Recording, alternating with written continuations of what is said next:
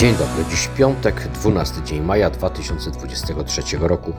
Słuchacze audycji Radia z Charakterem, witam Łukasz Zwoliński. Dziś literackie piątki na piątki. Naszym gościem będzie pan Piotr Niemczyk, który opowie nieco o swej literackiej rodzinie Mackiewiczów.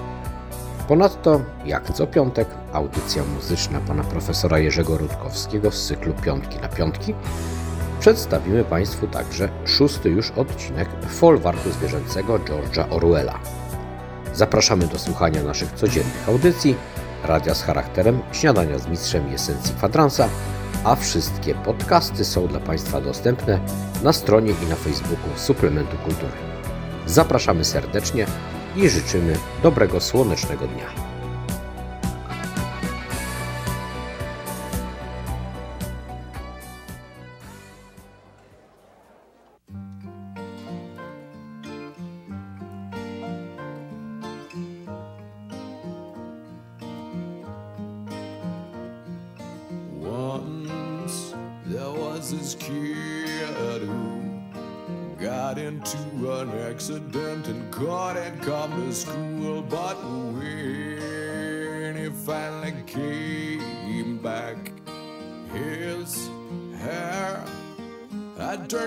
Black into bright white.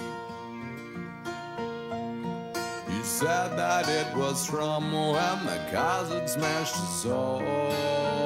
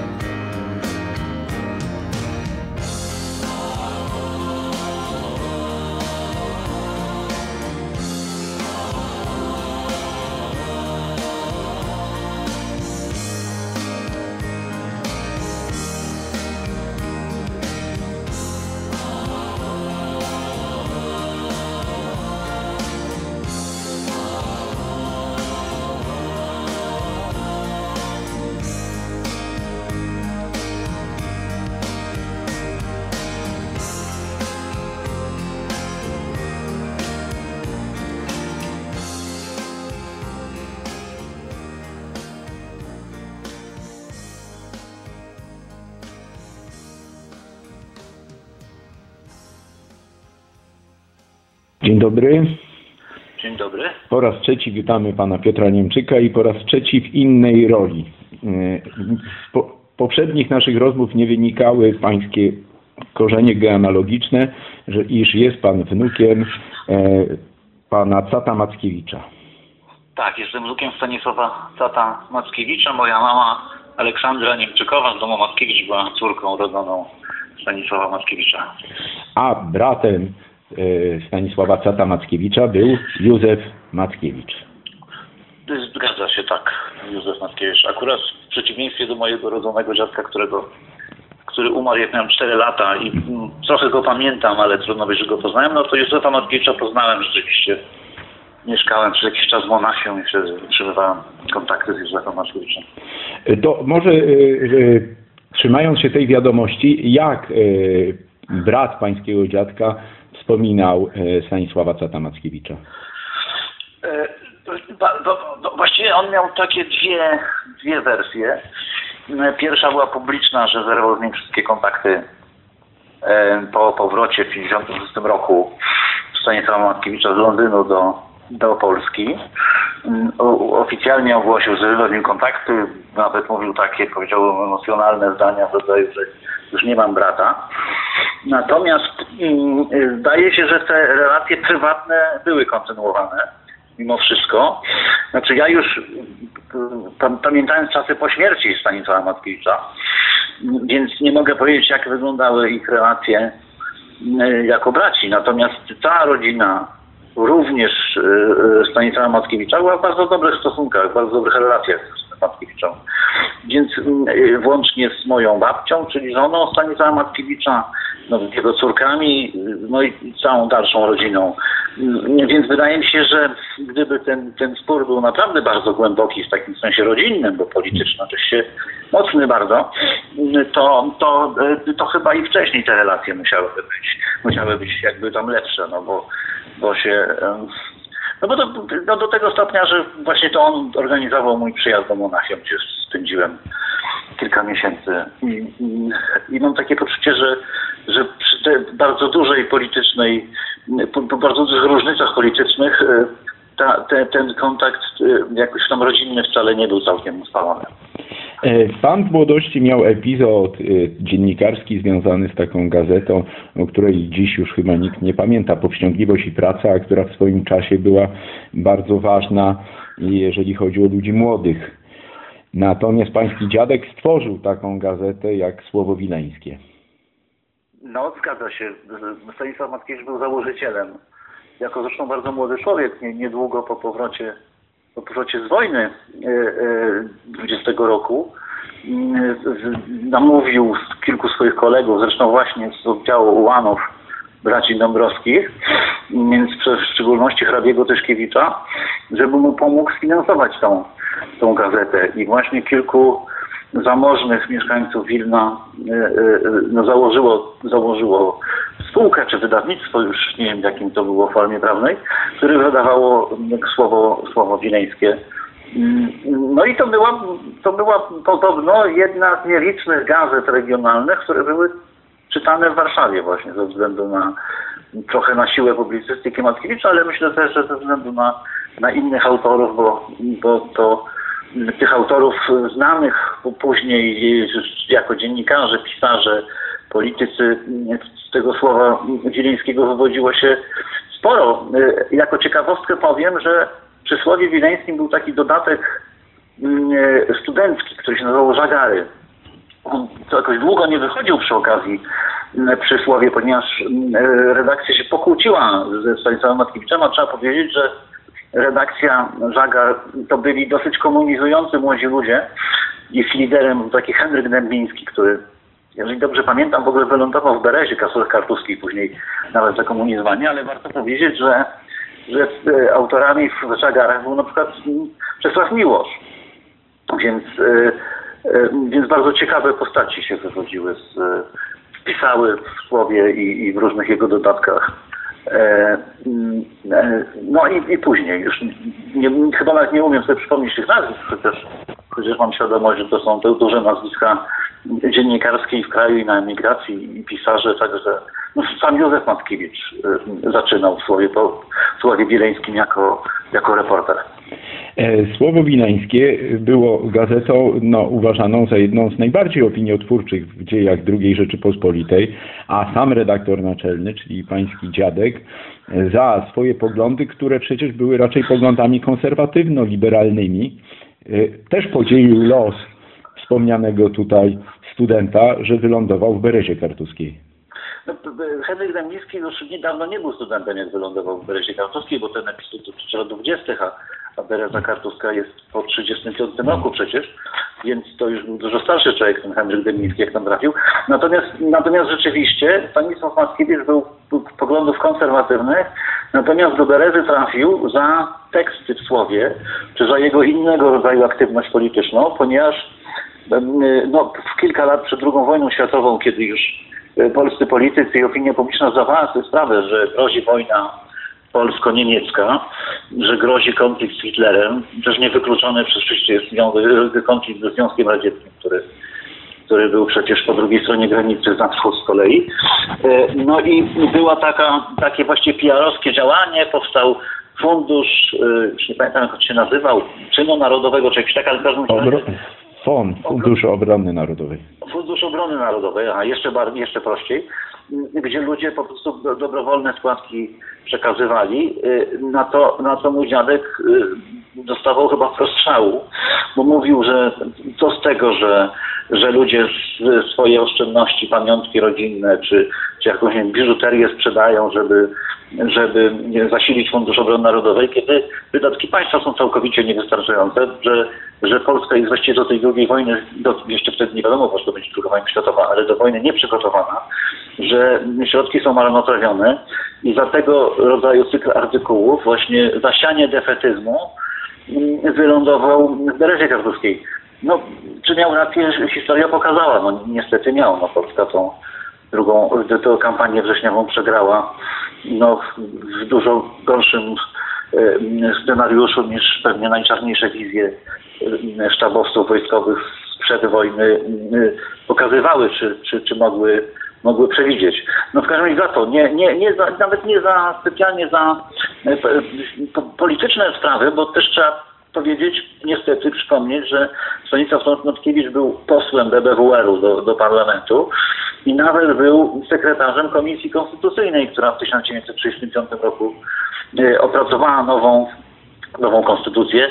No konstytucję, no dosyć powiedziałbym niedemokratycznego państwa. No, Polska po 1935 roku na skutek właśnie zamachu majowego, wcześniejszego oczywiście, ale, ale w 1935 roku y, no, trudno nazwać państwem tym całkowicie demokratycznym. Wręcz niektórzy historycy twierdzą, że to był taki trochę oświecony, ale w zasadzie autorytaryzm.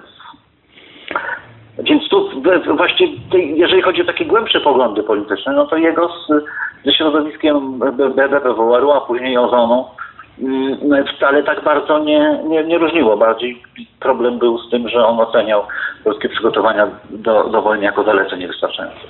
E, Ponadto zajął się jedną rzeczą, którą nikt właściwie w okresie międzywojennym poza nim się nie zajmował. Wydał w 1931 roku taką książeczkę Myśl po psęgach e, w podtytule, że było to studium nad e, psychologią społeczeństwa Sowietów, nad tym, co się dzieje w Rosji.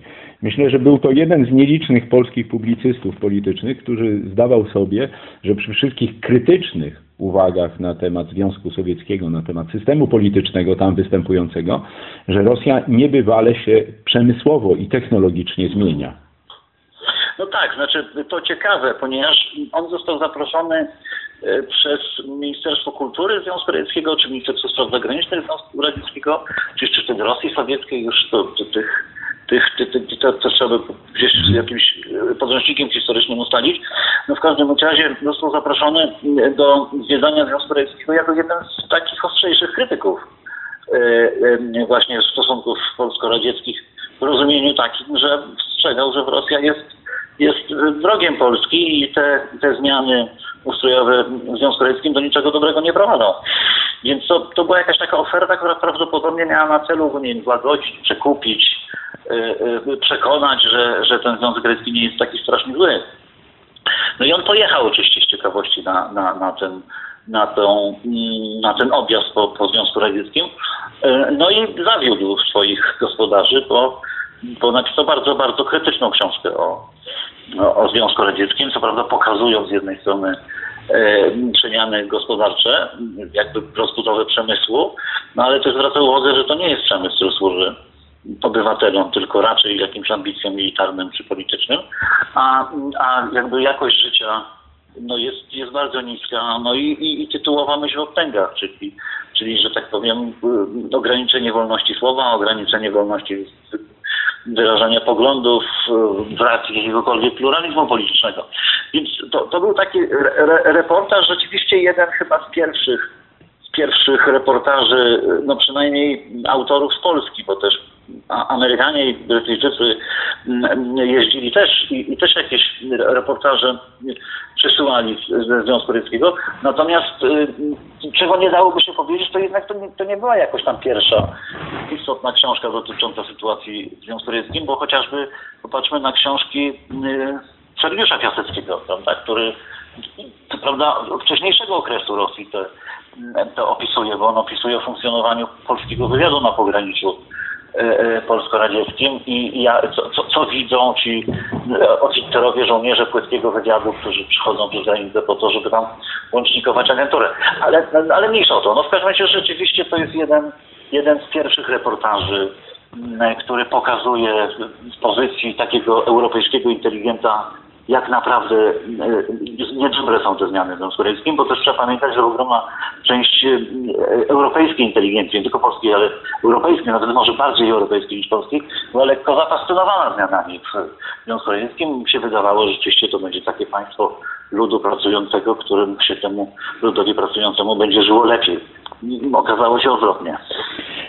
When you're chewing on life's gristle, don't grumble, give a whistle.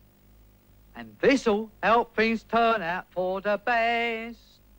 And always look on the bright side of life. Always look on the light side of life.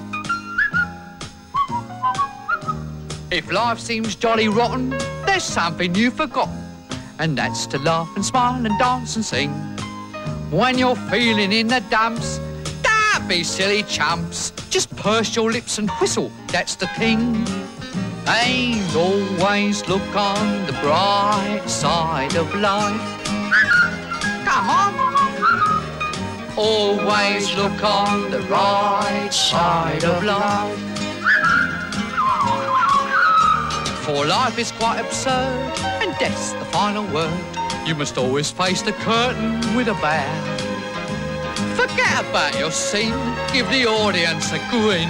Enjoy it, it's your last chance anyhow. So always look on the bright side of death. Ah. Just before you draw your terminal breath. Life's a piece of shit when you look at it. Life's a laugh and death's a joke, it's true. You'll see it's all a show, keep them laughing as you go. Just remember that the last laugh is on you. And always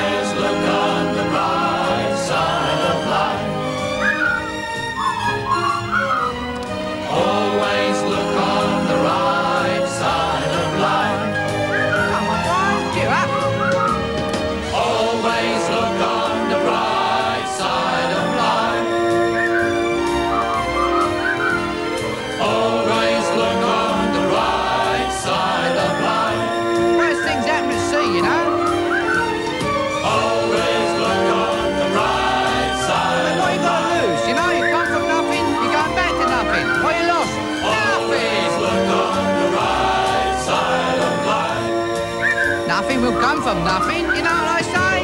Cheer up, you old bugger. Come on, give us a grin. There you are. See? The end of the film. Incidentally, this record's available in the foyer. Someone's got to live as well, you know. Who do you think pays for all this rubbish? Always look never make the money back, you know. I told him. I said to him, Bernie, I said, they'll never make that money back.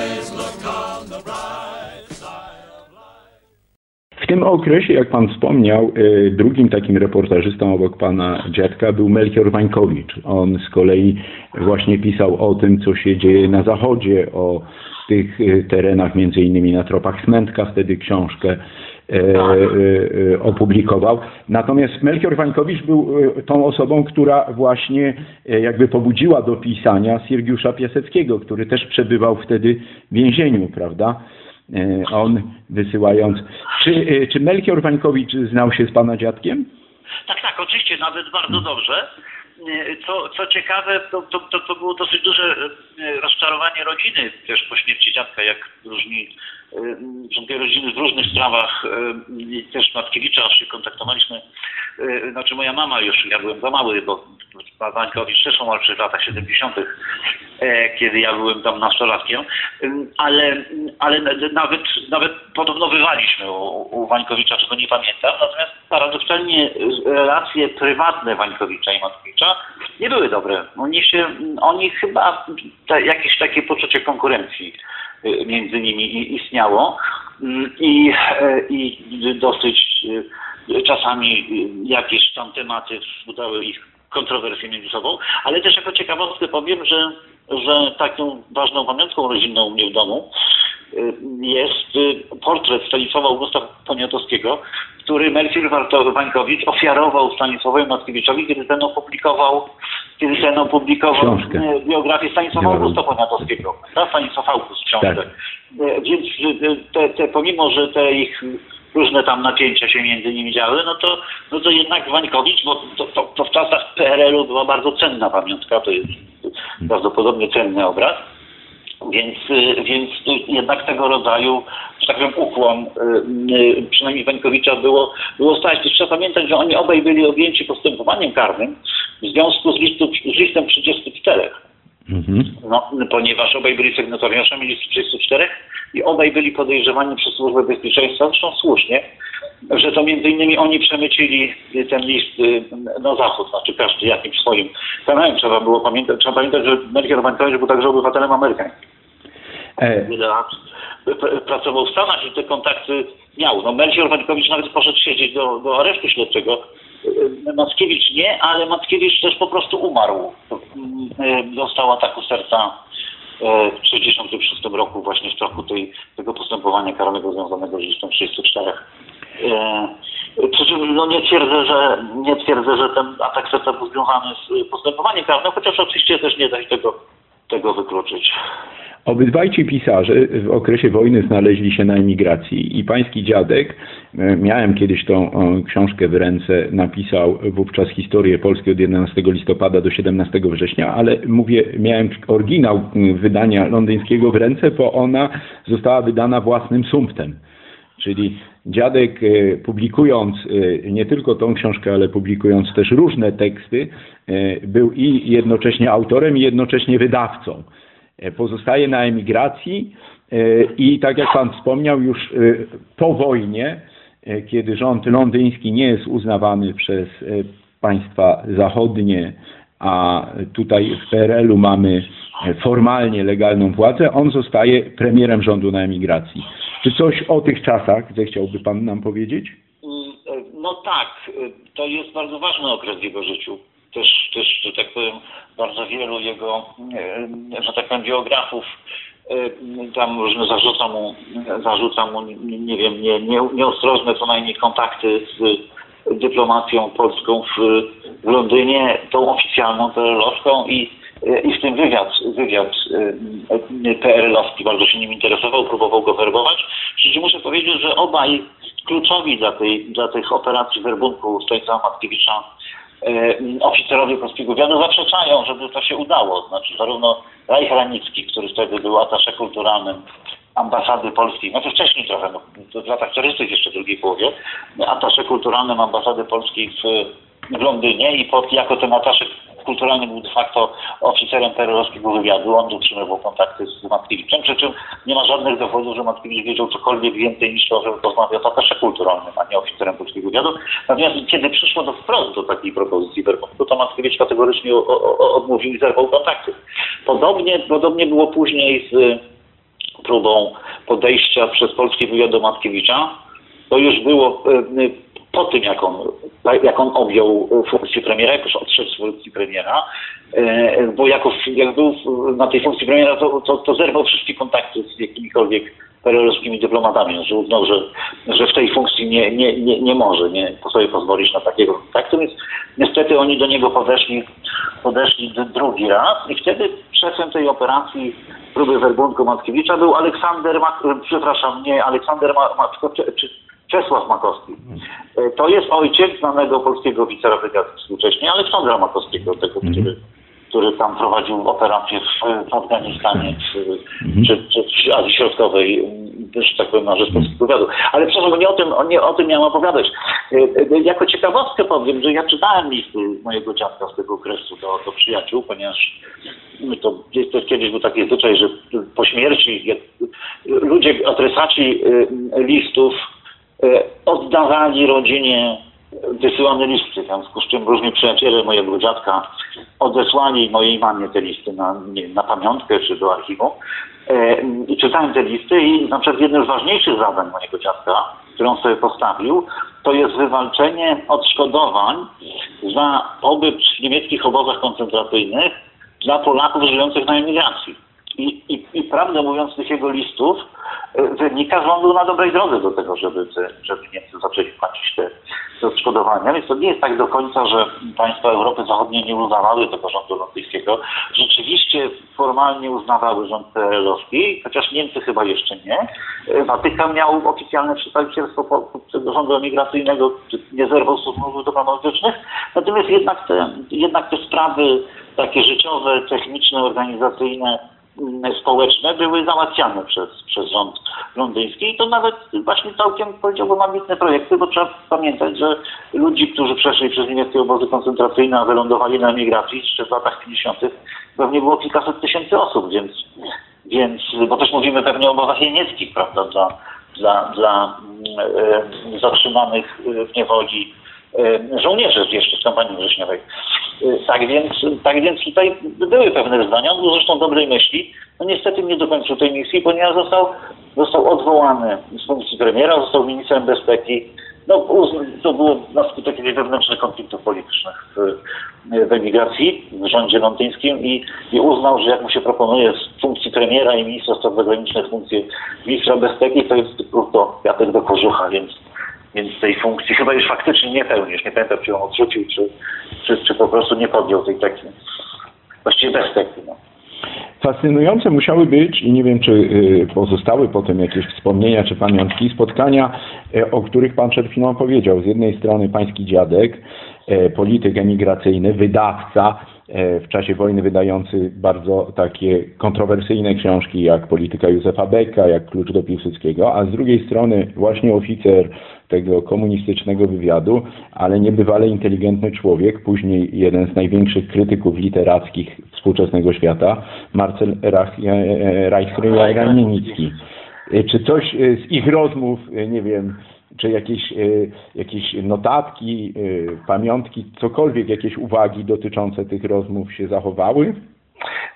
Tak, zachowały się ślady trochę w IPN-ie, ponieważ IPN dotarł do, do meldunków Reichranickiego z tego okresu, gdzie on właśnie jakoś tam relacjonuje, relacjonuje ten, ten to jak to się mówi w żargonie wywiadowczym, podejście pod Mackiewicza. E, m, natomiast y, także Reich Ranicki wspomina o tych spotkaniach w swoim pamiętniku. E, nie, inaczej, przepraszam, to nie jest pamiętnik Reich Ranickiego, to jest biografia. Biografia. Reicha Ranickiego, którą, którą y, napisał niemiecki dziennikarz, nie przypomnę sobie tego teraz w tej chwili jego nazwiska, ale zresztą taki właśnie dosyć konserwatywny i prawicowy dziennikarz napisał? Biografię Reicha, Reicha Niemieckiego i tam są też takie fragmenty dotyczące jego relacji, relacji z Mackiewiczem. E, No i oczywiście y, jego listy, jego pamiętniki są takie, y, są, nie, nie są to jakoś uporządkowane. To nie jest jeszcze uporządkowane archiwum, ono się znajduje w tej chwili w e, ośrodku Karta w Warszawie, ponieważ ja przekazałem to archiwum rodzinne do karty, uznając, że to, jest, to są lepsze ręce niż rodzinne, bo my się nie znamy na archiwis- archiwistyce, czy ja osobiście, więc, więc to tam będzie lepiej, będzie do wykorzystania przez, przez historyków. Mm, e, W każdym razie i, i w tych listach i dokumentach jest trochę o tych kontaktach kontaktach, czy z Rajchem Ranickim, czy później z tą ekipą oficerów wywiadów, wywiadu kierowaną przez e, e, Czesława Makowskiego. Zaraz po wojnie, właśnie wtedy, kiedy jest publicystą, nie jest jeszcze takim e, pierwszoplanowym politykiem emigracyjnym, pański dziadek e, pisze taką książkę, która potem w formie chyba skróconej trochę przez cenzurę, ale zostaje wydana przez Instytut Wydawniczy PAX. To jest książka o Fiodorze Dostojewskim. Tytuł Dostojewski. Tak, y, no to jest chyba najbardziej znana książka Mackiewicza. No może obok Stanisława Augusta w Polsce, y, ale Dostojewski, no to była na tyle ciekawa i, i chyba też kontrowersyjna, bo nowatorska biografia Dostojewskiego, że ona doczekała się tłumaczy na, no nie wiem, no może przesadzam jak powiem na wszystkie języki europejskie, bo nie wiem czy na estoński, czy norweski, ale, ale że tak w rodzinnej kolekcji są egzemplarze, nie wiem, większości języków europejskich, niemieckim, francuskim, angielskim, hiszpańskim, portugalskim, więc, więc, y, więc to był du, du, duży sukces wydawniczy. Przy czym mm, ja, ja teraz nie umiem powiedzieć na pewno, czy, y, czy ona była wydana dopiero w PRL-u, bo już po prostu musiałbym to wziąć do ręki. Wydaje mi się, że pierwsze, pierwsze wydanie było emigracyjne, ale też nie No powiem. Ja, ja znam tylko te wyda, e, e, e, e, wydawnictwo i z lat chyba było w 70. wydane przez Instytut Wydawniczy PAX.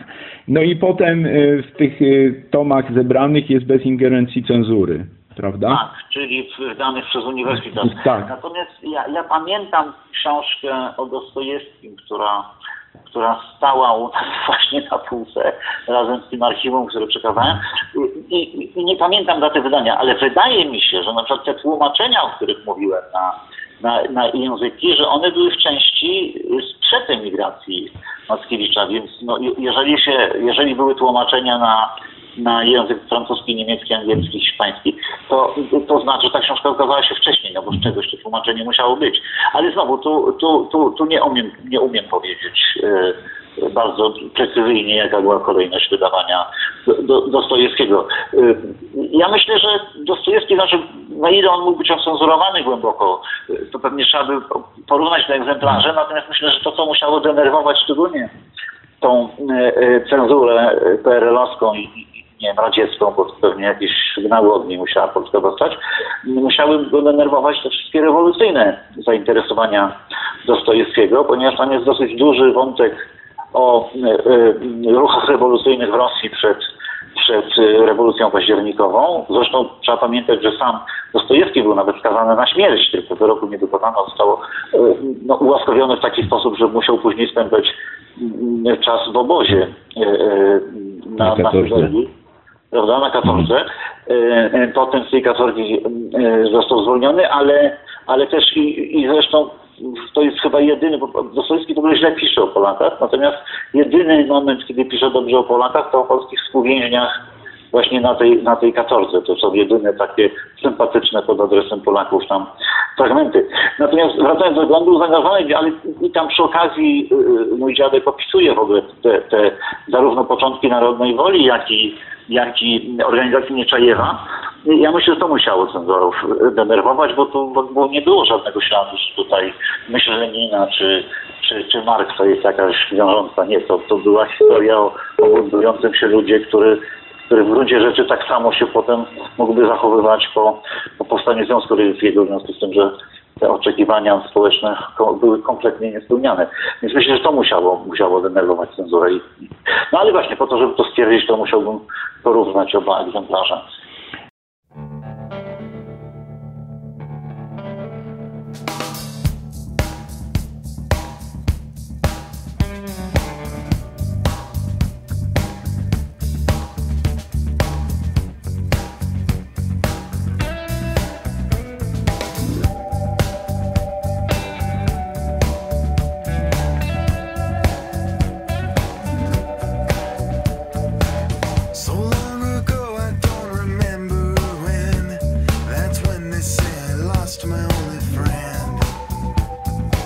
she does.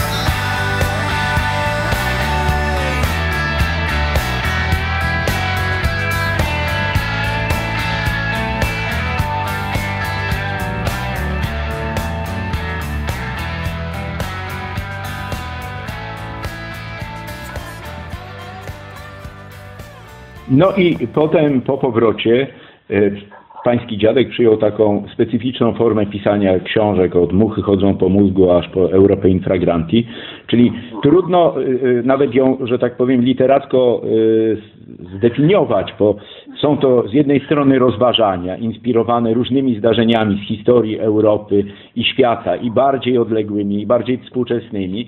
Czasami mają charakter eseju, czasami mają e, charakter takiego tekstu krytycznego. Trochę się bawi formą literacką, ale były to książki w tamtych czasach, w latach 60., w latach 70., myślę, że w latach 80. szalenie poczytne. E, No, jak były w latach 80., to jest mi do końca trudno powiedzieć, ponieważ paradoksalnie one wychodziły bardziej w drugim obiegu. No, a drugi obieg, jak to zrozumiałe, nakładów wielkich nie miał. To były tysiąc książek, to, to wtedy był, to był ogromny nakład, prawda? Teraz nam się wydaje, że książka sprzedawana w 200 egzemplarzy to jest, to jest porażka wydawnicza, ale, ale, ale wtedy właśnie z kolei tysiąc egzemplarzy wydano na przykład przez Krąg, bo to Krąg wydał książki Stanisława Mackiewicza, szczególnie właśnie historię Polski czy plus do Piłsudskiego, no to to było wielkie wydarzenie, że takich książek się tysiąc okazało. No, no ale one trafiły do, do, tylu odbiorców, ile było nakładu, a pewnie mniej, bo to zwykle gdzieś tam były konfiskowane albo ktoś gdzieś coś zgubił. Ale, ale e, mniejsza o to. W każdym razie jeszcze był dosyć popularny w latach 80., chociaż oczywiście już raczej o oficjalnych wydawnictwach mowy nie było. Natomiast rzeczywiście pomiędzy 56 a, a, a 70 którymś ukazało się trochę książek. Ja bym powiedział, że jego to, właściwie to, to, to nie jest literatura piękna, to jest publicystyka. E, On, on, jego książek o charakterze literackim to jest, to jest minimalnie. On co prawda napisał dwie sztuki teatralne. Niektóre były z nich wystawiane przez teatr w telewizji, ale myślę, że nie były to bardzo dobre sztuki. Jednak on był przede wszystkim publicystą i on miał taką manierę, żeby komentować bieżące wydarzenia polityczne odnajdując analogie historyczne.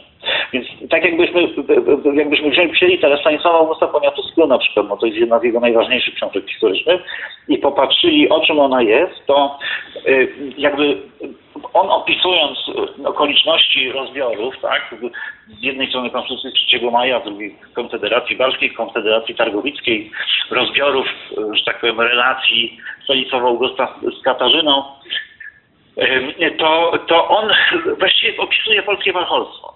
On, on opisuje właśnie tą, tą, tą nieumiejętność, że tak powiem, myślenia o sprawach państwa, nieumiejętność dogadywania się, nieumiejętność wspólnego interesowania polskiej racji stanu. I właściwie jak się czyta te, te, te, te wydarzenia z, no właśnie z, z końca XVIII wieku, to, to on to tak napisał, że właściwie opisuje relacje emigracji londyńskiej w, w, w latach tam 40., 50.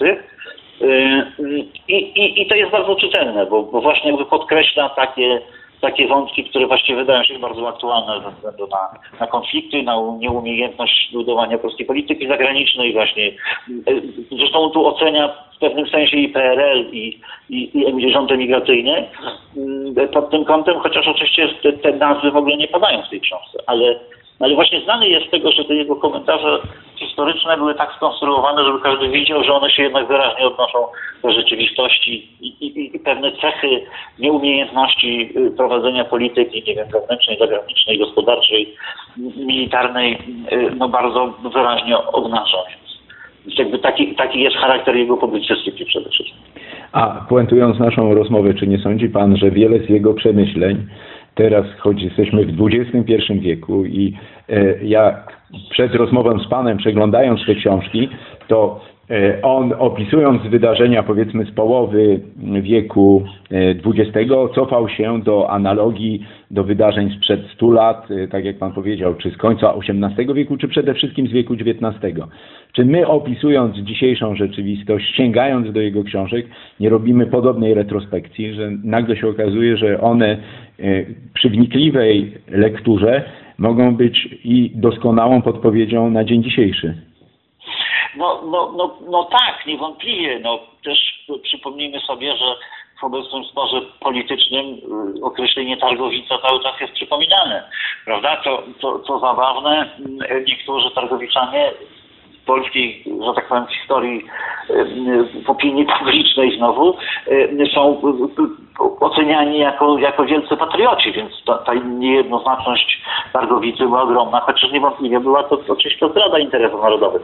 Ale na przykład on też pokazuje, że z drugiej strony była Konfederacja Barska, która która upominała się o niepodległość, niezależność Polski, ale, z drugiej, ale, ale jednocześnie parcholstwo uczestników Konfederacji Walskiej było, było tak znaczące, że właściwie ona destabilizowała sytuację w kraju, czyli właściwie powodowała odwrotny wynik niż, niż zamierzony.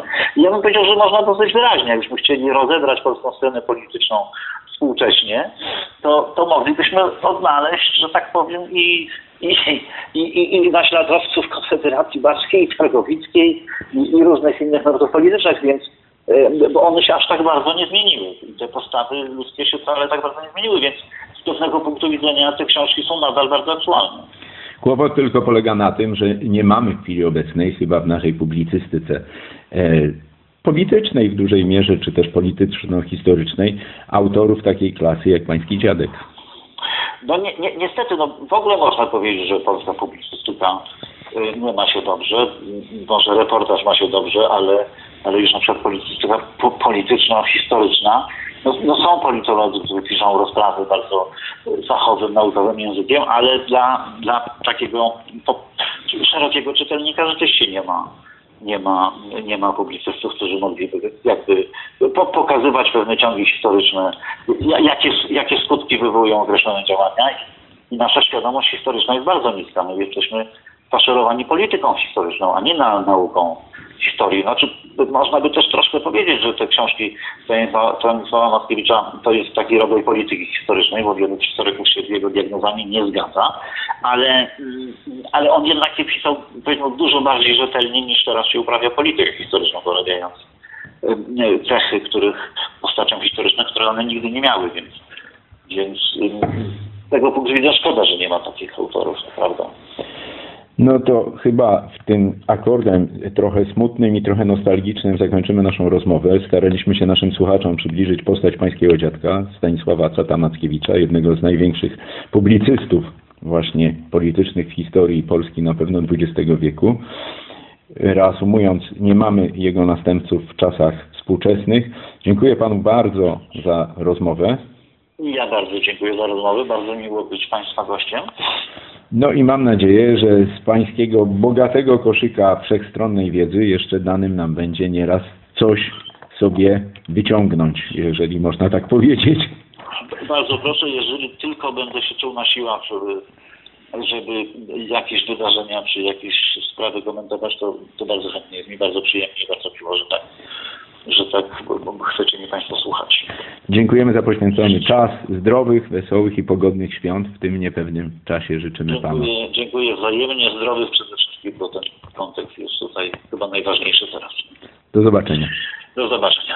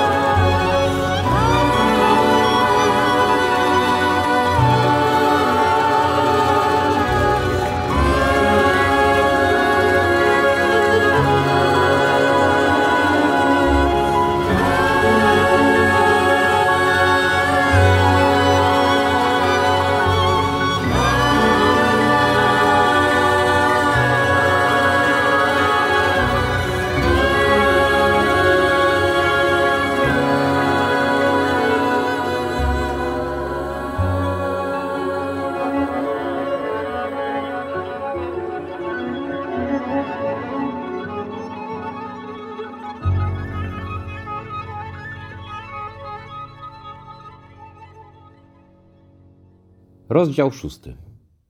Przez cały rok zwierzęta harowały bez wytchnienia. Jednak na nic nie narzekały. Nie szczędziły trudu i poświęceń, dobrze wiedząc, że pracują wyłącznie dla własnej korzyści oraz dla dobra przyszłych zwierzęcych pokoleń, a nie dla bandy ludzi, próżniaków i złodziei. Wiosną i latem pracowały po 60 godzin tygodniowo, a w sierpniu Napoleon zapowiedział, że trzeba będzie również skasować wypoczynek w niedzielne popołudnia. Zajęcia w tym czasie byłyby oczywiście najzupełniej dobrowolne, ale każde zwierzę, które się od nich uchyli, otrzyma tylko połowę racji żywnościowych. I tak jednak musiano zrezygnować z kilku zaplanowanych zadań. Plony nie były już tak dobre jak poprzedniego roku, a dwa pola, które wczesnym latem miały być obsiane roślinami okopowymi, leżały odłogiem, ponieważ orki nie rozpoczęto we właściwym terminie. Łatwo było przewidzieć, że nadchodząca zima będzie ciężka. Budowa wiatraka przysparzała nieprzewidzianych kłopotów. Na terenie folwarku znajdowało się zagłębienie, z którego obficie urabiano wapień, a w jednej z szop znaleziono duże zapasy piasku i cementu. Materiały budowlane znajdowały się więc pod ręką. Jednak wielkim problemem, z którym zwierzęta nie potrafiły się początkowo uporać, było rozbijanie brył wapienia na kawałki odpowiedniej wielkości. Można było tego dokonać wyłącznie za pomocą kilofów i łomów żelaznych, którymi nie potrafiło posługiwać się żadne zwierzę, bo też i żadne zwierzę nie umiało stanąć na tylnych nogach. Dopiero po tygodniach bezowocnych wysiłków ktoś wpadł na trafny pomysł, by wykorzystać siłę ciążenia. Masywne głazy, zbyt wielkie na potrzeby budowy, leżały na dnie kamieniołomu.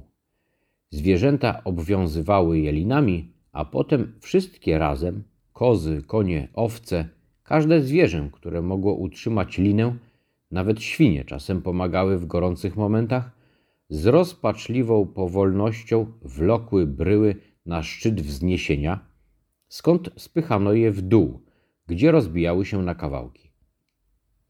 Przenoszenie rozkruszonego materiału było już stosunkowo łatwe.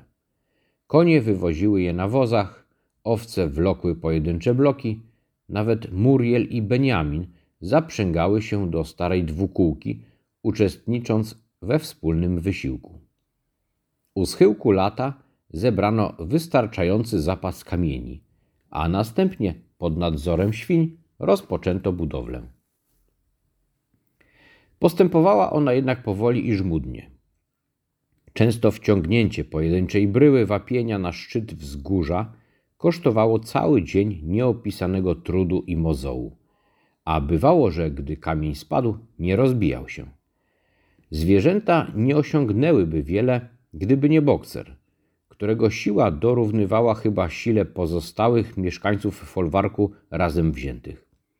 Gdy wleczony ciężar zaczynał się staczać, ściągając w dół krzyczące z rozpaczy zwierzęta, koń zawsze przychodził w sukurs.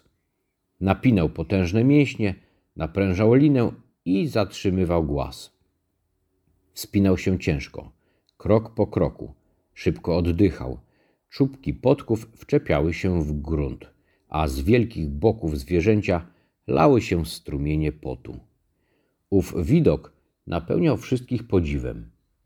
Clover ostrzegała niekiedy boksera, żeby uważał na siebie i nie przeciążał mięśni. Jednak koń jej nie słuchał. Uznał, że jego dwie maksymy będę pracować jeszcze więcej i Napoleon ma zawsze rację są wystarczającą receptą na wszystkie problemy. Umówił się z kogutkiem, by ten budził go trzy kwadranse zamiast pół godziny przed innymi zwierzętami. W wolnych chwilach, które teraz zdarzały się jedynie z rzadka, chadzał samotnie do kamieniołomu, ładował wóz odłamkami wapienia i bez niczyjej pomocy ciągnął go na plac budowy. Mimo ciężkiej pracy zwierzętom nie działo się tego lata źle. Jeśli nawet nie miały więcej pożywienia niż zarządów Jonesa, nie miały go też mniej. Korzyść wypływająca z tego, że produkowały żywność tylko dla siebie i nie musiały już utrzymywać pięciorga ludzi marnotrawców, była tak wielka, iż trzeba byłoby wielu porażek, by to zniwelować. Wielokroć zwierzęce metody pracy okazywały się też wydajniejsze i szybsze od ludzkich. Niektóre czynności, przykład pielenie, można było teraz wykonać tak starannie, jak nie potrafiłby żaden człowiek. A ponieważ żadne zwierzę nie kradło, nie było potrzeby odgradzania pastwisk od pól uprawnych. W ten sposób zaoszczędzono wiele pracy na utrzymaniu w dobrym stanie ogrodzeń i furtek. Jednak u schyłku lata zaczęto odczuwać rozmaite nieprzewidziane niedostatki. Brakowało parafiny, oleju, gwoździ, sznura, sucharów dla psów, żelaza na końskie podkowy, a żadnego z tych artykułów nie dało się wyprodukować własnymi siłami. Później spodziewano się zapotrzebowania na nasiona, nawozy sztuczne, ponadto różne narzędzia, wreszcie zaś maszyny do wiatraka. Nikt nie miał zielonego pojęcia, skąd to wszystko wziąć. Pewnego niedzielnego poranka, gdy zwierzęta się zebrały, aby wysłuchać rozkazów, Napoleon ogłosił, że zdecydował się wprowadzić nową politykę. Odtąd folwark zwierzęcy nawiąże stosunki handlowe z sąsiednimi gospodarstwami. Oczywiście nie dla zarobku, ale po prostu w celu zdobycia pewnych towarów, które są pilnie potrzebne. Uruchomienie wiatraka jest dla nas ważniejsze od czegokolwiek innego, oznajmił. Poczynił też odpowiednie kroki, by sprzedać stertę siana oraz część tegorocznego zbioru jęczmienia, a później, jeśli potrzeba będzie więcej pieniędzy, zdobędzie się je sprzedając jaja, na które jest zawsze zbyt w Willington. Kury, dodał Knur, powinny z radością ponieść tę ofiarę, traktując ją jako własny, szczególny wkład w dzieło budowy wiatraka. Również tym razem zwierzęta poczuły się jakoś niewyraźnie. Nigdy nie zadawać się z ludźmi, nigdy nie zajmować się handlem, nigdy nie używać pieniędzy. Czy postanowienia te nie znalazły się wśród najwcześniejszych uchwał podjętych na ich pierwszym triumfalnym wiecu po wygnaniu Jonesa? Wszystkie zwierzęta miały w pamięci te uchwały, lub przynajmniej takim się wydawało. Cztery młode wieprzki, które protestowały, gdy Napoleon skasował wiece, wydały nieśmiały kwik sprzeciwu. Ten jednak natychmiast ucichł, bo psy warknęły wściekle. Potem, jak zwykle, owce zabeczały. Cztery nogi dobrze, dwie nogi źle. I szybko zapomniano o tym drobnym incydencie. Wreszcie Napoleon uniósł racicę, by uciszyć zgromadzenie i ogłosił, że wszystko już załatwił. Żadne zwierzę nie będzie musiało stykać się z ludźmi. Byłoby to wysoce niepożądane. On sam gotów jest wziąć na barki wszelkie sprawy związane z prowadzeniem transakcji. Niejaki pan Wimper, prawnik z Willingdon, zgodził się pośredniczyć między folwarkiem zwierzęcym i światem zewnętrznym. Każdy poniedziałkowy ranek będzie przyjeżdżać po instrukcję. Napoleon zakończył przemówienie zwykłym okrzykiem: Niech żyje folwark zwierzęcy! I po odśpiewaniu hymnu zwierzęta Anglii zebranie zostało rozwiązane. Wkrótce potem Squealer obszedł obory, stajnie i kurniki, łagodząc niepokój zwierząt. Zapewniał je, że wniosek dotyczy zakazu zajmowania się handlem i używania pieniędzy nigdy właściwie nie został uchwalony, czy też nawet zgłoszony. Tak się tylko wszystkim wydawało, a źródłem nieporozumienia były zapewne kłamstwa rozsiewane przez Snowballa. Wprawdzie kilka zwierząt miało jeszcze pewne wątpliwości, jednak Squealer zadał im kilka chytrych pytań. Czy jesteście pewni, towarzysze, że to się wam nie śniło? Czy macie jakikolwiek dowód na istnienie takiej uchwały? Czy gdzie się zapisano? Ponieważ nie ulegało żadnej wątpliwości, że nikt nie widział takiego dokumenta, dokumentu, zwierzęta uznały, że się po prostu pomyliły. Tak jak ustalono, w każdy poniedziałek na folwark przyjeżdżał pan Wimper. Był on niedużym człowieczkiem o cwaniackim wyglądzie. Nosił bokobrody, a choć był tylko drobnym doradcą, miał jednak sporo sprytu i pierwszy zrozumiał, że folwark zwierzęcy będzie potrzebować pośrednika i że taki interes mu się opłaci. Zwierzęta patrzyły przerażone, jak człowiek kręci się po dziedzińcu i unikały go jak mogły. Jednak widok Napoleona na czworakach, wydającego polecenia Wimperowi, stojącemu na dwóch nogach, łechtał ich próżność i częściowo pozwolił pogodzić się z nową sytuacją. Obecnie stosunki z ludźmi uległy zmianie. Zawiść sąsiadów, gdy zwierzętom zaczęło się lepiej powodzić, bynajmniej nie zmalała. Wprost przeciwnie. Ludzie nienawidzili teraz zwierząt jak nigdy dotąd. Każdy w okolicy był święcie przekonany, że folwark prędzej czy później zbankrutuje, a nade wszystko, że wiatrak okaże się wielkim niewypałem. Udowodniono sobie przy piwie, posługując się wykresami, że budowla musi się zawalić. Jeśli zaś nawet stanie, to i tak maszyny nie będą działać.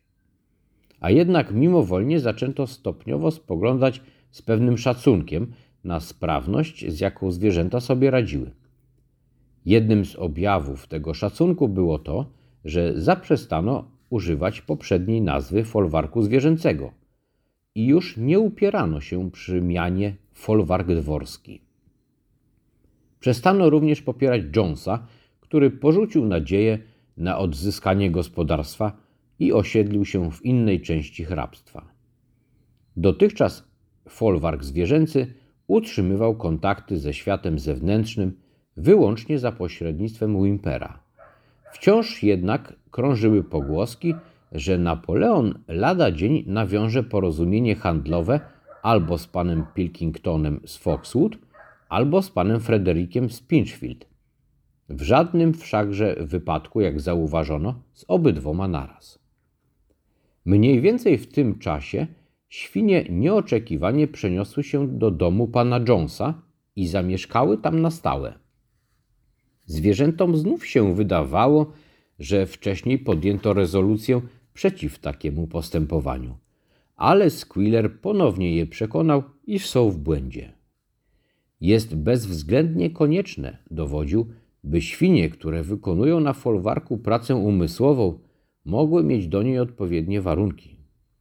Ponadto godności przywódcy, ostatnio zaczął tytułować Napoleona przywódcą, bardziej odpowiada mieszkanie w domu niż w zwykłym chlewie. Mimo to niektóre zwierzęta były poruszone, gdy usłyszały, że świnie nie tylko spożywają posiłki w kuchni, a bawialnię zamieniły w pokój wypoczynkowy, ale również sypiają w łóżkach. Bokser przeszedł nad tym do porządku dziennego, mówiąc jak zwykle: Napoleon ma zawsze rację. Jednak Clover, której wydawało się, że pamięta wyraźny zakaz używania łóżek, poszła pod stodołę i usiłowała odczytać siedem przykazań, które wypisano na ścianie. Ponieważ umiała odczytać tylko pojedyncze litery, przywołała Muriel. Muriel, poprosiła, przeczytaj mi czwarte przykazanie. Czy nie ma tam czegoś o tym, że nie wolno sypiać w łóżku? Muriel z pewnym trudem przesylabizowała napis. Tam jest napisane: Żadne zwierzę nie będzie spać w łóżku z prześcieradłami, powiedziała wreszcie. Clover jakoś dziwnie nie mogła sobie przypomnieć, żeby czwarte przykazanie wspominało o prześcieradłach. Skoro jednak wypisano to na ścianie, widocznie tak było. Squealer, który akurat przechodził opodal w asyście dwóch czy trzech psów, natychmiast przedstawił ów punkt we właściwym świetle. Zapewne już słyszałyście, towarzyszki, że my, świnie, sypiamy teraz w łóżkach w domu Jonesa. Dlaczegoż by nie? Doprawdy nie sądziłyście chyba, że istnieje jakiś zakaz używania łóżek. Łóżko jest po prostu miejscem do spania. Wiązka słomy w boksie jest także, ściśle biorąc, łóżkiem. Zakaz dotyczył prześcieradeł, które są wynalazkiem człowieka. Usunęliśmy prześcieradła i zastąpiliśmy je kocami. Łóżka są rzeczywiście bardzo wygodne. Jednak podkreślam, towarzyszki, nie zapewniają nam takiej wygody, na jaką zasługujemy, biorąc pod uwagę całą tę pracę umysłową, którą musimy obecnie wykonywać. Przecież nie pozbawicie nas chyba miejsca wytchnienia, prawda, towarzyszki? Chyba nie chciałybyście, żebyśmy byli zbyt zmęczeni, by sprostać obowiązkom. Z pewnością żadna z was nie chce powrotu Jonesa? Koza i klacz natychmiast zapewniły go, że nie chcą Jonesa i odtąd nikt już nie kwestionował tego, że świnie śpią w łóżkach. A gdy po kilku dniach ogłoszono, że będą wstawać godzinę później od innych zwierząt, też nie słyszano żadnych protestów. Jesienią zwierzęta były utrudzone, ale szczęśliwe. Rok okazał się trudny i po sprzedaży części ziarna zapasy na zimę nie pozostały zbyt obfite. Jednak perspektywa posiadania wiatraka powodowała, że nikt nie upadał na duchu. Budowa była na półmetku. Po żniwach wypadało kilkanaście bezdeszczowych, pogodnych dni.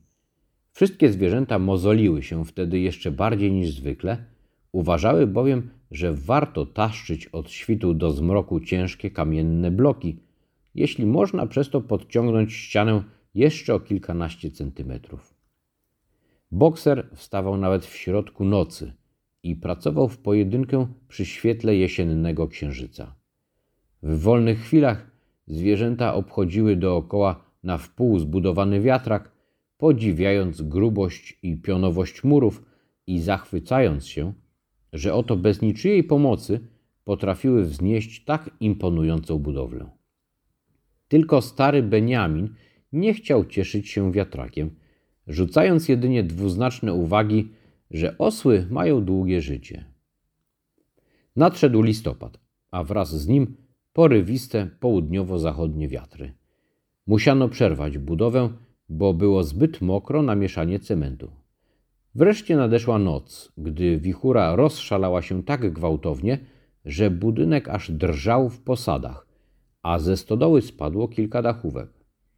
Obudziły się kury, skrzecząc z przerażenia, albowiem wszystkim jednocześnie się śniło, że słyszą w oddali wystrzał z dubeltówki.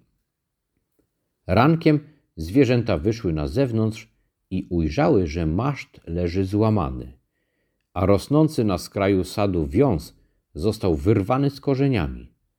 W chwilę później wydały okrzyk rozpaczy. Widok był zaiste przerażający. Wiatrak leżał w gruzach. Całą gromadą rzuciły się na wzniesienie. Napoleon, który jedynie z rzadka wychodził na przechadzkę, biegł teraz na czele. Tak, owoc ich wysiłków został zrównany z ziemią. Kamienie zbierane z takim trudem leżały rozrzucone. Zwierzęta chwyciła za gardło czarna rozpacz. Wszystkie stały nieruchomo, wpatrzone w rumowisko. Napoleon dreptał w milczeniu tam i z powrotem, co chwila węsząc przy ziemi. Zesztywniał mu ogonek, którym knur zaczął szybko wymachiwać na boki, co świadczyło o intensywnym wysiłku umysłowym. Wreszcie stanął, jakby podjął jakąś decyzję. Towarzysze, zaczął łagodnie, czy wiecie, kto jest za to odpowiedzialny? Czy wiecie, kim jest wróg, który zakradł się nocą i zniszczył wiatrak? Snowball, zagrzmiał nieoczekiwanie. To sprawka Snowballa. Powodowany czystą złośliwością, knując jak pokrzyżować nasze plany i zemścić się za wygnanie, wśliznął się tu pod osłoną nocy i zniweczył efekt niemal całego roku pracy. Towarzysze, ogłaszam wyrok śmierci na Snowballa. Bohater zwierzęcy drugiej klasy i pół korca jabłek dla tego, kto wymierzy mu sprawiedliwość. Cały korzec dla tego, kto schwyta go żywcem. Zwierzęta były głęboko wstrząśnięte, iż Snowball mógł się dopuścić równie podłego czynu. Rozległy się okrzyki oburzenia i każdy zaczął przemyśliwać, jak przydybać zdrajcę, gdyby kiedykolwiek pokazał się na folwarku. Niemal natychmiast odkryto w trawie opodal wzniesienia ślady świńskich racic. Ciągnęły się tylko przez kilka metrów, lecz najwyraźniej prowadziły do otworu w żywopłocie. Napoleon węszył w skupieniu i orzekł, że pozostawił je Snowball. Jego zdaniem musiał on przybyć z kierunku Foxwood. Nie marnujmy czasu, towarzysze, zawołał po zbadaniu tropów. Mamy sporo pracy. Z nastaniem świtu zaczynamy odbudowę wiatraka i będziemy ciągnąć ją przez całą zimę, bez względu na pogodę. Pokażemy temu godnemu pogardy renegatowi, że nie tak łatwo zniszczyć owoce naszego wysiłku. Pamiętajcie, towarzysze, nie będzie żadnych zmian w planach, które musimy wykonać z dokładnością co do dnia. Naprzód, towarzysze, niech żyje wiatrak, niech żyje folwark zwierzęcy.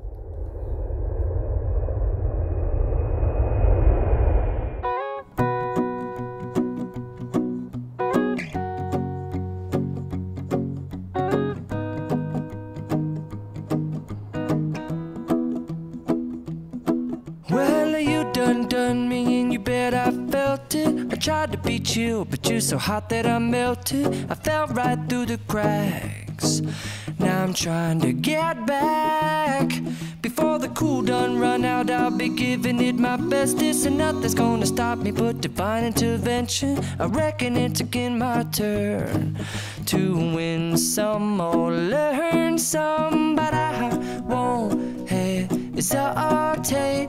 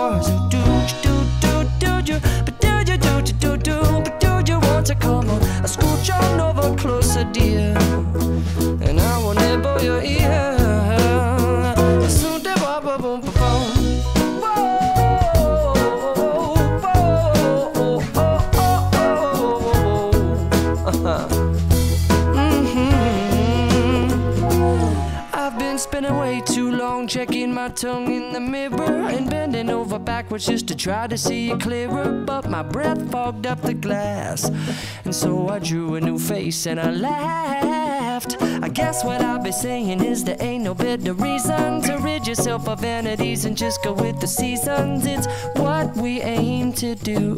Our name is our virtue, but I won't hesitate no more, no more. It cannot wait. I'm yours.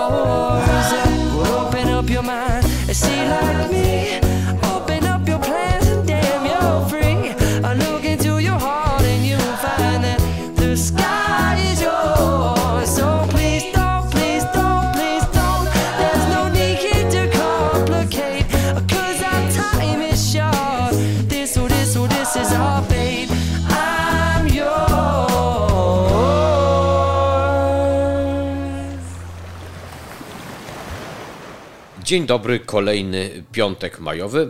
Oczywiście w naszym radiu nie może zabraknąć cyklicznej audycji pana profesora Jerzego Rutkowskiego z cyklu Piątki na Piątki. Witamy serdecznie, panie profesorze, i zamieniamy się w słuch. Witam bardzo serdecznie. Wydanie 107. Pierwsza szuflada z napisem Brytyjska inwazja. To wydanie 107 zgubił się jeden z największych przebojów brytyjskiej inwazji.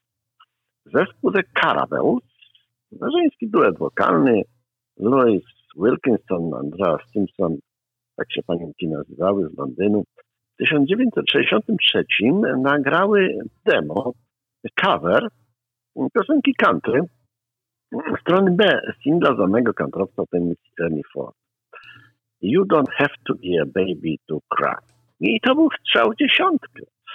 Z zupełnie nieznanej piosenki uczyniły wielki, wielki przebój. No inna sprawa, że uczyniły to bardzo profesjonalnie, świetnie to zrobiły.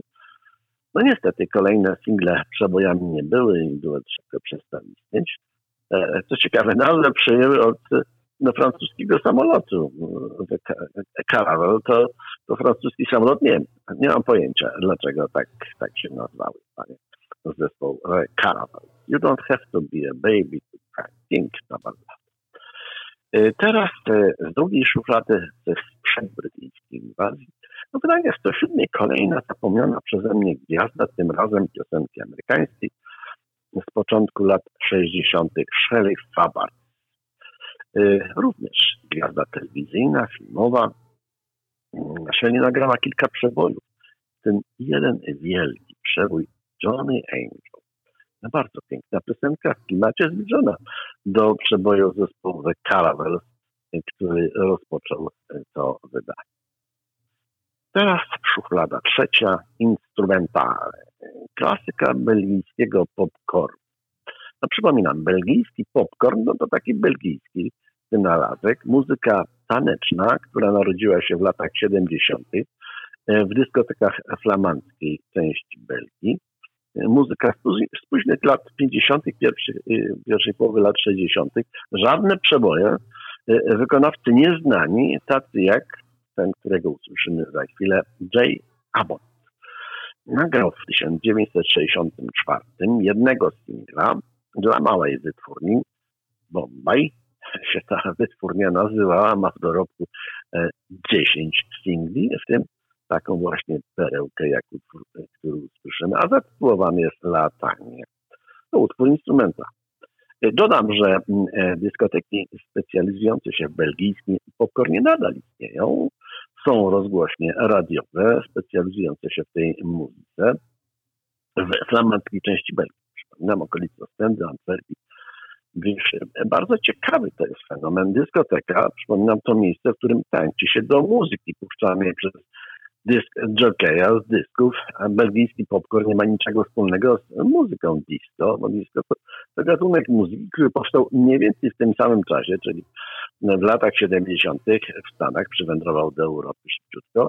E, No i można powiedzieć, że belgijski popcorn to taka odpowiedź, belgijska odpowiedź na disco. Ja jestem wielkim fanem belgijskiego popcornu, m, takich utworów jak ten, który za chwilę usłyszymy, Latanie. Ja przypominam, to tytuł utworu, a wykonawca Jay Abbott. No nic tak z tytułu utworu, jak i na, nazwisko wykonawcy Państwu nie powiedzą, mnie zresztą również, E, ale naprawdę świetny, piękny utwór. Z czwartej szuflady, coś starszego wydania, 107 kolejna zapomniana przeze mnie wielka gwiazda, tym razem piosenki amerykańskiej z lat 40. i 50. Kay Starr, Catherine Laverne Stark. Miała korzenie irokesko-irlandzkie, nie włoskie, jak większość gwiazd z tego okresu. I pod koniec lat 40., w latach 50., nagrała kilkadziesiąt przebojów. Jednym z nich było koło fortuny, Wheel of Fortune. Jeden z największych przebojów początku lat 50. doczekał się wielu wersji. No, wersja K-Star z 1952 roku cieszyła się największą popularnością. I na zakończenie nowa fala Gilbert O'Sullivan. Raymond Edward Gilbert O'Sullivan, jak nazwisko wskazuje, Irlandczyk, irlandzki kompozytor, pianista, piosenkarz, znany głównie z przebojów e, wczesnych lat 70., a było tych przebojów sporo, sporo, wszystkie bardzo piękne, e, wysoko notowane na listach przebojów. Ja wybrałem przebój zatytułowany Claire. Ostali skomponował większość e, z tych przebojów, w tym właśnie Claire. Tytułowa Claire, czyli Klara, jest trzyletnią córką jego producenta, menadżera e, Gordona Millsa, który gra na harmonijce, a w słowach pojawi się Uncle Ryan, no czyli O'Sullivan, którego przypominam prawdziwe imię to Ryman. Ryan. No i ta piękna ballada, jeden z największych przebojów wczesnych lat 70., zakończyć dzisiejsze wydanie. Zapraszam na kolejne. Bardzo dziękujemy za kolejne wydanie, za kolejną piątkę i za kolejną perełkę, tym razem flamandzką. I życzymy tak pięknego tygodnia jak dzisiejszy dzień. Do usłyszenia, panie profesorze. E, dziękuję bardzo. No, to, to nie jest flamandzka perełka, oczywiście wykonawca jest amerykański, tak. tylko to to, to Belgowie z tej części Belgii to wynaleźli. Otóż to. Do usłyszenia. Do usłyszenia. Dziękuję bardzo. Dziękuję.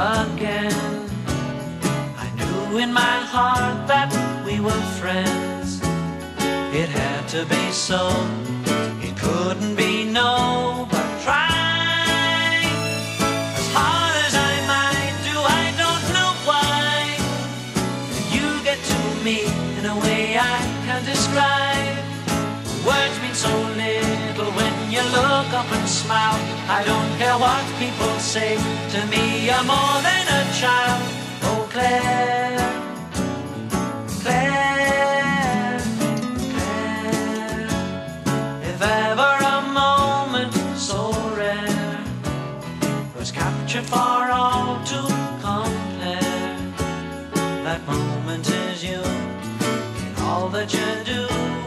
But why, in our age difference, do I cry? Each time I leave you, I feel like a die.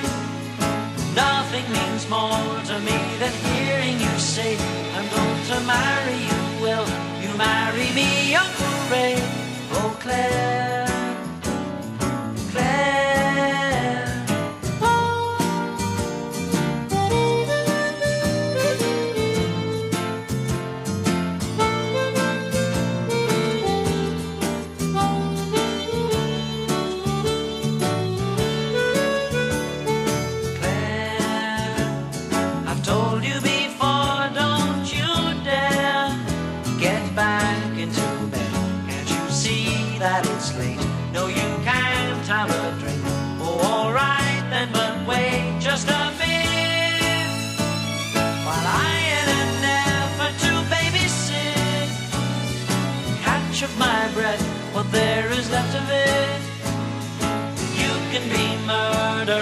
This hour of the day, but in the morning this hour will seem a lifetime away. Oh, Claire, Claire.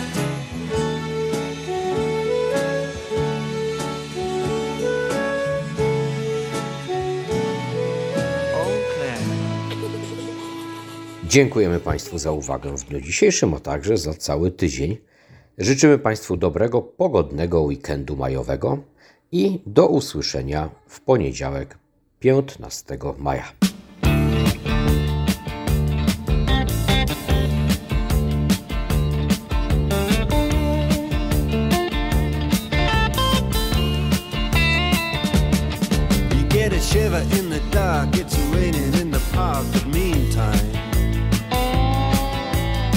Sound of the river,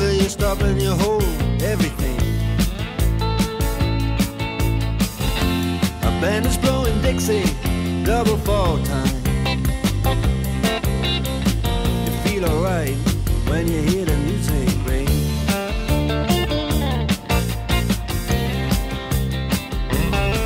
Well, now you step inside, but you don't see too many faces.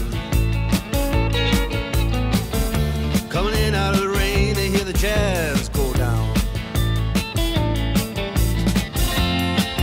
Competition places. Uh, But the horns, they blowing that sound. Way on down south.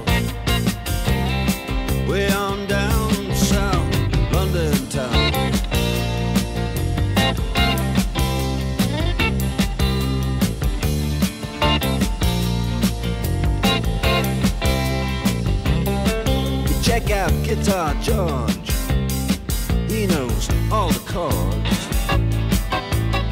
But it's strictly rhythm, he doesn't wanna make it cry or sing. If then an old guitar is all he can afford, when he gets up under the lights to play his